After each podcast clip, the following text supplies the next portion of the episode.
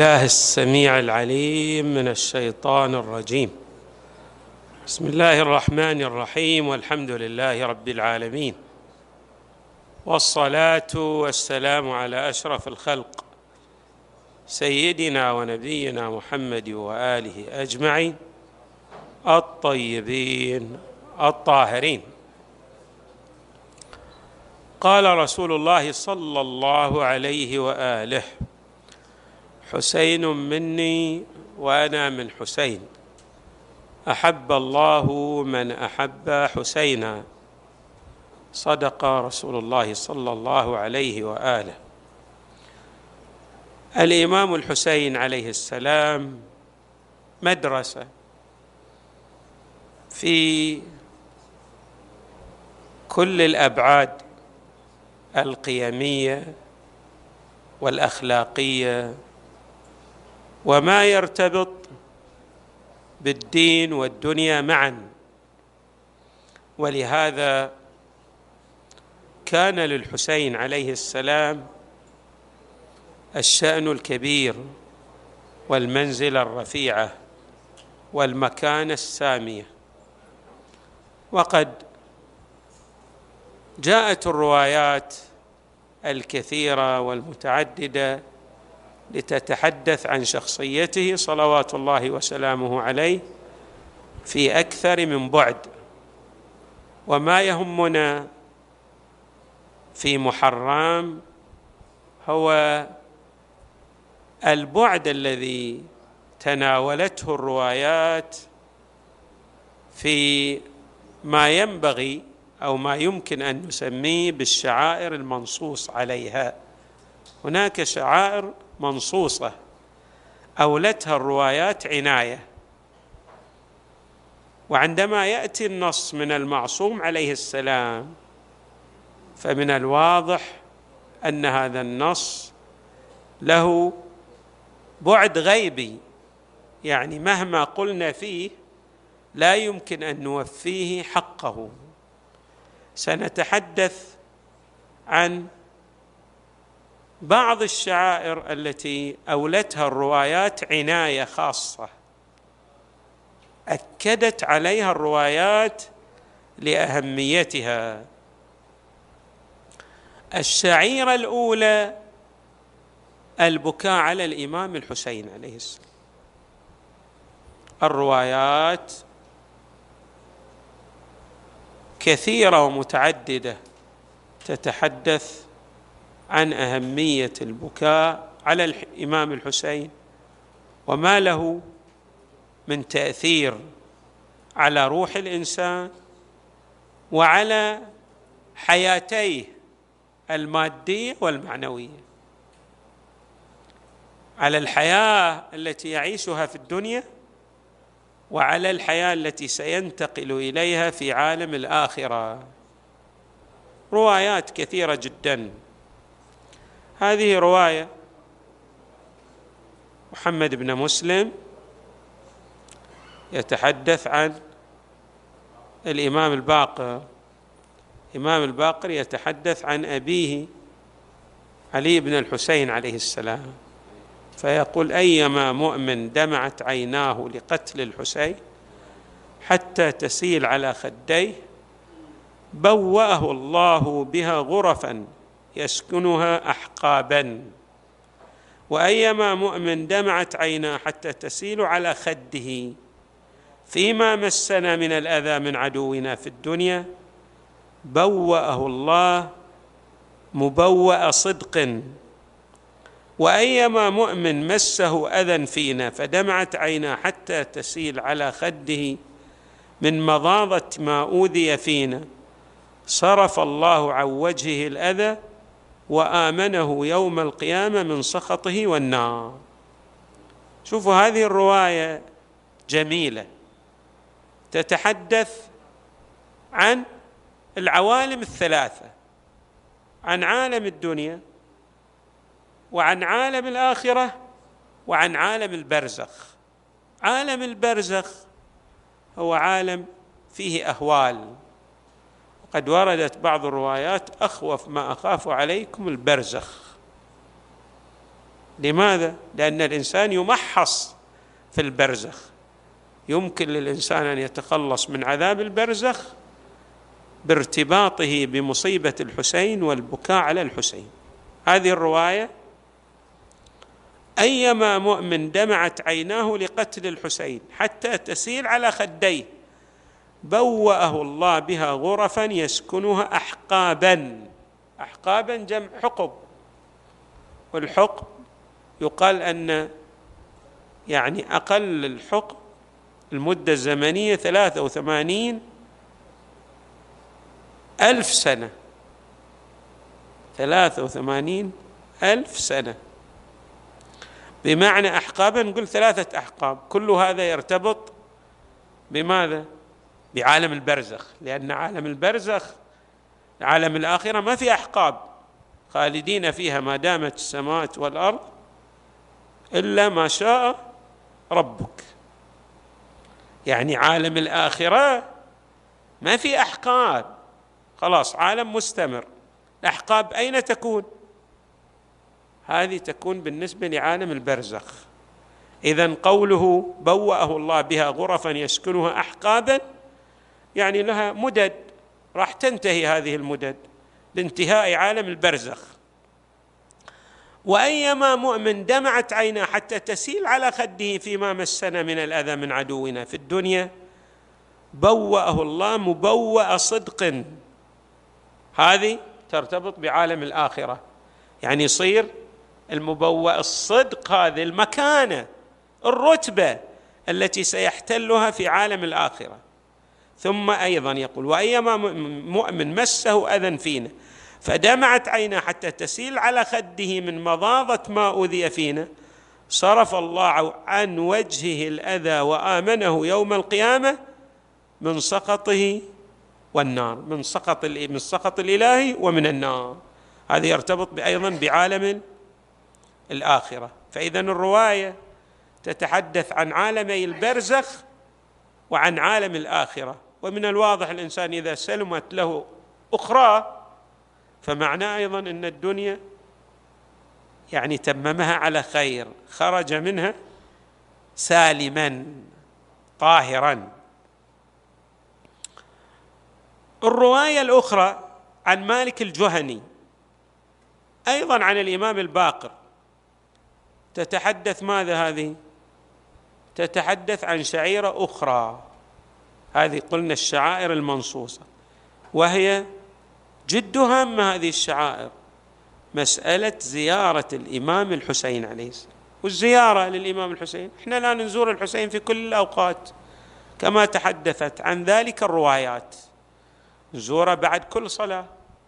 المؤمن يستحب له أن يزور الحسين في كل صلاة بعد كل صلاة في كل وقت يزور الحسين حتى يرتبط بالحسين عليه السلام.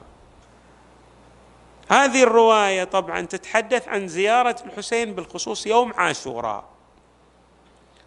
طبعا في عشرة محرم ينبغي للمؤمن أن يزور الحسين عليه السلام في كل يوم من العشرة. بل ينبغي للمؤمن أن يزور الحسين بزيارة مختصرة في كل يوم من أيام حياته. تقول هذه الرواية التي عن الجهني عن الباقر عليه السلام من زار الحسين عليه السلام يوم عاشوراء حتى يظل عنده باكيا. طبعا هذه الزيارة التي تكون عند قبره لها خصوصية هذه. الزيارة التي عند قبر الحسين غير هذه الزيارة التي نزورها من بعد. كل زيارة لها خصائص. إحنا نتكلم الآن عن الخصائص الخاصة للكينونة عند قبر الحسين عليه السلام. هذه شعيرة منصوصة واردة في الروايات. حتى يظل عنده باكيا. لقي الله عز وجل يوم القيامة بثواب ألفي ألف حجة وألفي ألف عمرة. ألف ألف يعني مليون حجة وألفي ألف يعني مليوني حجة. فنقول كم؟ شوف إيش قد الله تبارك وتعالى يعطي من الفضل لزائر الحسين يوم عاشوراء عندما يكون عند قبر الحسين عليه السلام ويزور وألفي ألف غزوة وثواب كل حجة وعمرة وغزوة كثواب من حج واعتمر وغزا مع رسول الله صلى الله عليه وآله. ومع الأئمة الراشدين صلوات الله عليهم أجمعين يعني مع الأئمة المعصومين. قال قلت جعلت فداك. فما لمن كان في بعد البلاد واقاصيها ولم يمكنه المصير إليه في ذلك اليوم. قال عليه السلام إذا كان ذلك اليوم برز إلى الصحراء أو صعد سطحا مرتفعا في داره وأومأ إليه بالسلام واجتهد على قاتله بالدعاء يعني يلعن قاتله الحسين. وصلى بعد ذلك ركعتين يفعل ذلك في صدر النهار قبل الزوال. ثم يندب الحسين. يعني يجيب ندبة للحسين. الندبه يعني مثل ما نقول تعزية. ويبكيه. ويأمر من في داره بالبكاء على الحسين. ويقيم في داره مصيبة الحسين بإظهار الجزع عليه. ويتلاقون بالبكاء بعضهم بعضا. بمصاب الحسين عليه السلام. فأنا ضامن الإمام الباقر يقول فأنا ضامن لهم إذا فعلوا ذلك على الله عز وجل جميع ذلك الثواب المتقدم. يعني ما كنت بس إذا فعلت هذه الطريقة ندبت الحسين صعدت على سطح دارك زرته وأيضا بكيت أنت ومن في دارك على الحسين بإظهار المصيبة في يوم عاشوراء تحصل على ذلك الثواب الذي يحصل عليه الكائن عند قبر الحسين عليه السلام. نعم. أنا الضامن لهم ذلك والزعيم لمن فعل ذلك. قلت فكيف يعزي بعضهم بعضا؟ قال يقولون عظم الله أجورنا بمصابنا بالحسين عليه السلام. وجعلنا وإياكم من الطالبين بثأره مع وليه الإمام المهدي من آل محمد عليه السلام. اذا هذه رواية.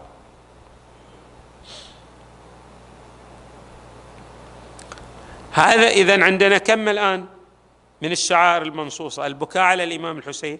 أوردنا فيه رواية. روايات كثيرة لكن اقتصرنا على رواية واحدة.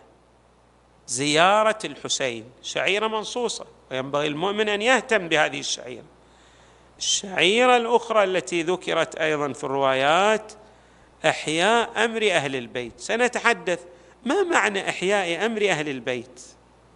أهل البيت صلوات الله وسلامه عليهم أجمعين يجسدون القيم التي جاء بها الأنبياء والرسل. وجاءت في الكتب السماوية جمعاء التي جمع جميع مضامين تلكم الكتب القرآن الكريم. يعني جميع القيم الموجودة في القرآن الكريم من يجسدها؟ المعصوم عليه السلام. فمعنى إحياء أمر أهل البيت هو تجسيد مفاهيم القرآن الكريم في شخصية الموالي لأهل البيت. وهذا هو المعنى العميق لحديث الثقلين إني تارك فيكم. الثقلين كتاب الله وعترتي أهل بيتي. يعني يكون عنده هداية ظاهرة بالإمام المعصوم وهداية أيضا بارتباطه بالقرآن الكريم.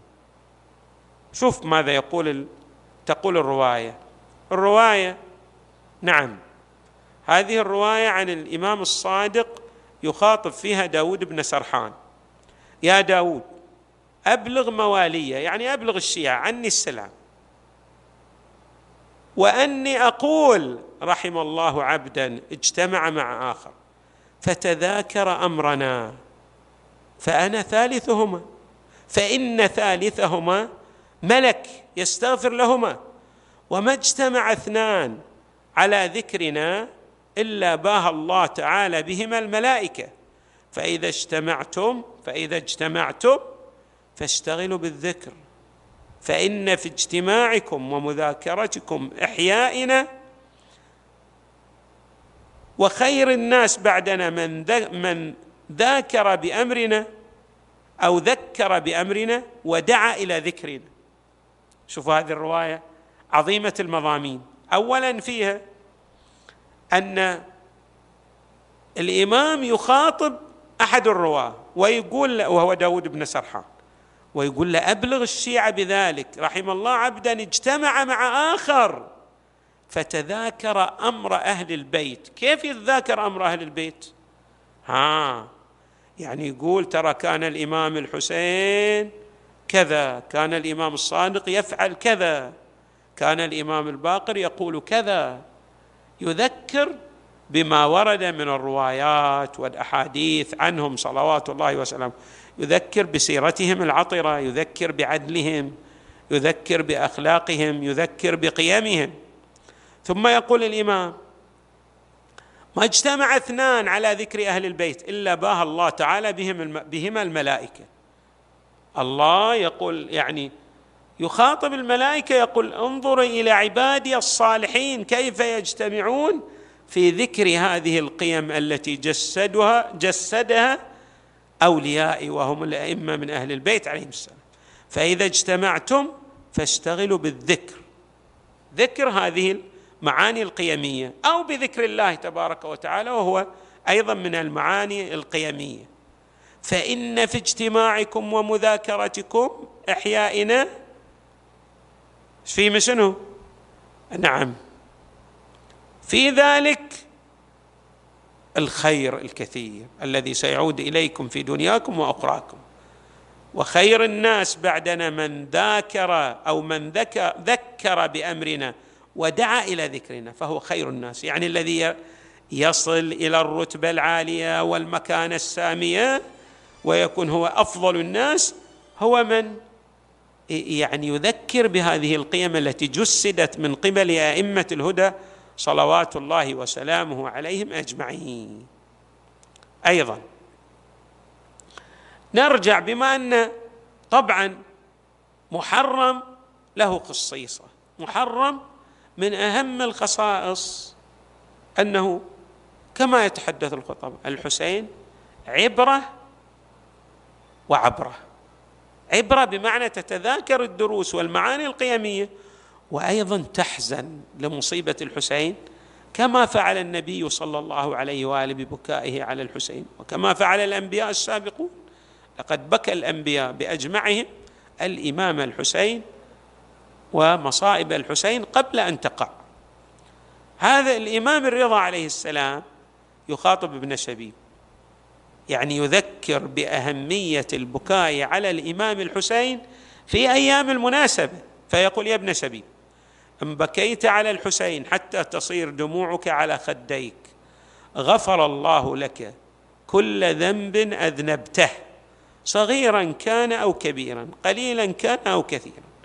يا ابن شبيب إن سرك أن تلقى الله عز وجل ولا ذنب عليك فزر الحسين. شوفوا تذكير بهذه اللي سميناها الشعائر المنصوصة البكاء على الحسين زيارة الحسين. يا ابن شبيب إن سرك أن تسكن الغرف المبنية في الجنة مع النبي صلى الله عليه وآله فلعن قتلة الحسين. ابرأ ممن قتل الحسين. يا ابن شبيب إن سرك أن أن يكون لك من الثواب مثل ما لمن استشهد مع الحسين. فقل متى ما ذكرت الحسين؟